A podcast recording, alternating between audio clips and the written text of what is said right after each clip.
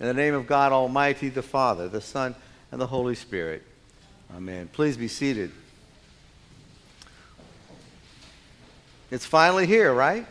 Christmas has once again blessed our lives and has given us cause for great joy and celebration because we know that Christ, our Lord and Savior, is born.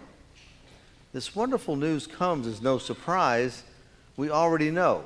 We already know the story of Jesus' birth to a woman chosen by God. We even know the story of Jesus' entire life on earth. And still, still we rejoice with renewed hope each year as we celebrate Jesus' birth. I wonder what it was like for those shepherds, the shepherds that we read about in this evening's gospel.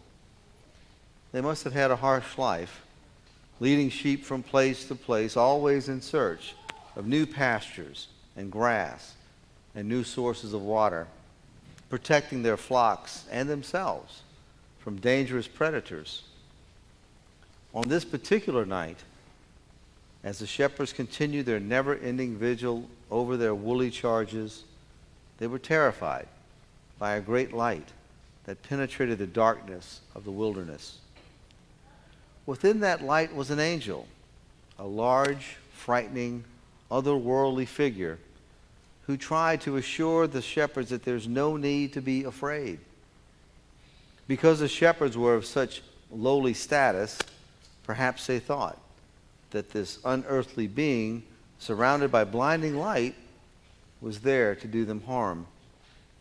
They certainly would not have expected that they would be the first recipients of the good and joyful news for all people that the Messiah had been born.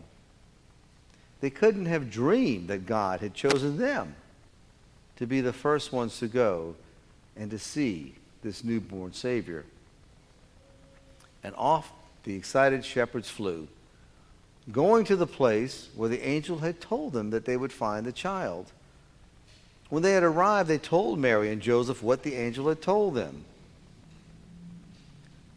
that the child is the Messiah that God had promised.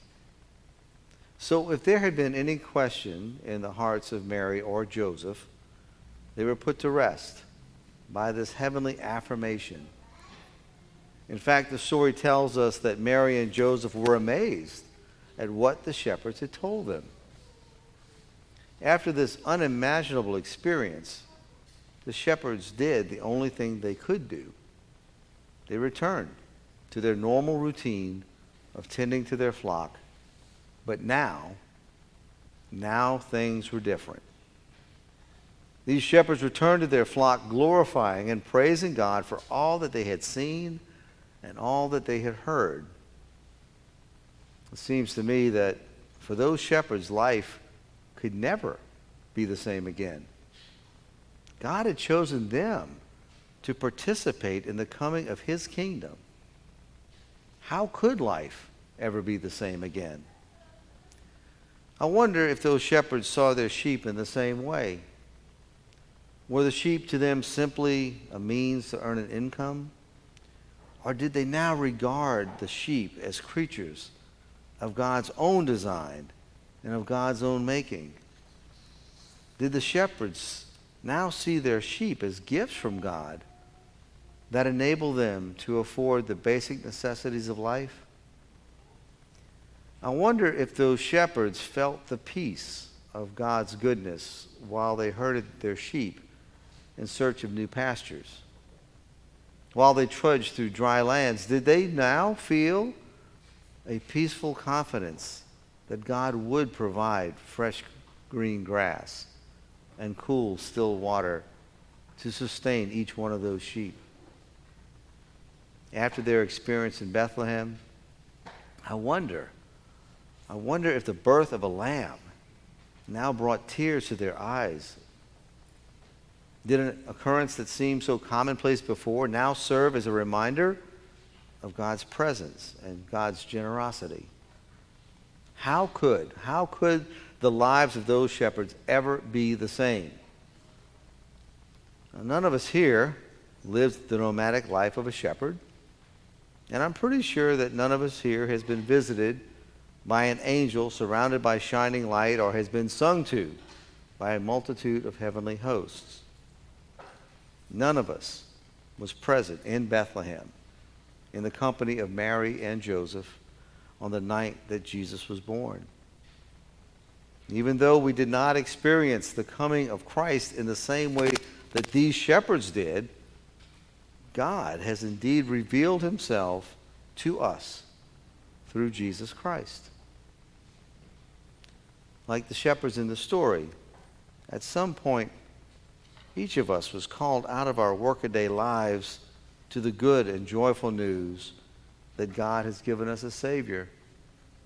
For some of us, this may have happened at a special time, perhaps at our baptism or our confirmation, or at the birth of a baby, or at the death of a loved one. For others, we may have come to the revelation of God's presence in the middle of more mundane life moments, perhaps while listening to a child's wondering questions, or seeing someone giving a stranger a helping hand. Whatever the case, God has given us the good news of great joy for all people. Like the shepherds whose lives were forever changed in a stable in Bethlehem, each one of us is most assuredly a witness to the birth of our Savior. Each year we devote weeks to prepare for and to receive our infant Savior as if it were happening for the very first time. And then, like the shepherds to whom an angel appeared, directing them to where the Messiah lay in a manger, we return to the routine of our everyday lives. But we return to our lives changed forever. We return to our lives renewed with a sure and certain hope of everlasting life and with the peace of knowing that our Savior continues to be our ever present help at all times. Like those shepherds chosen by God to be the first to receive the good news of great joy, God has chosen you. God has chosen you.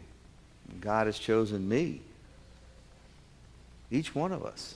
God has chosen us to participate in the coming of his kingdom. How could life ever, ever be the same again? In the name of the Father, and the Son, and the Holy Spirit. Amen.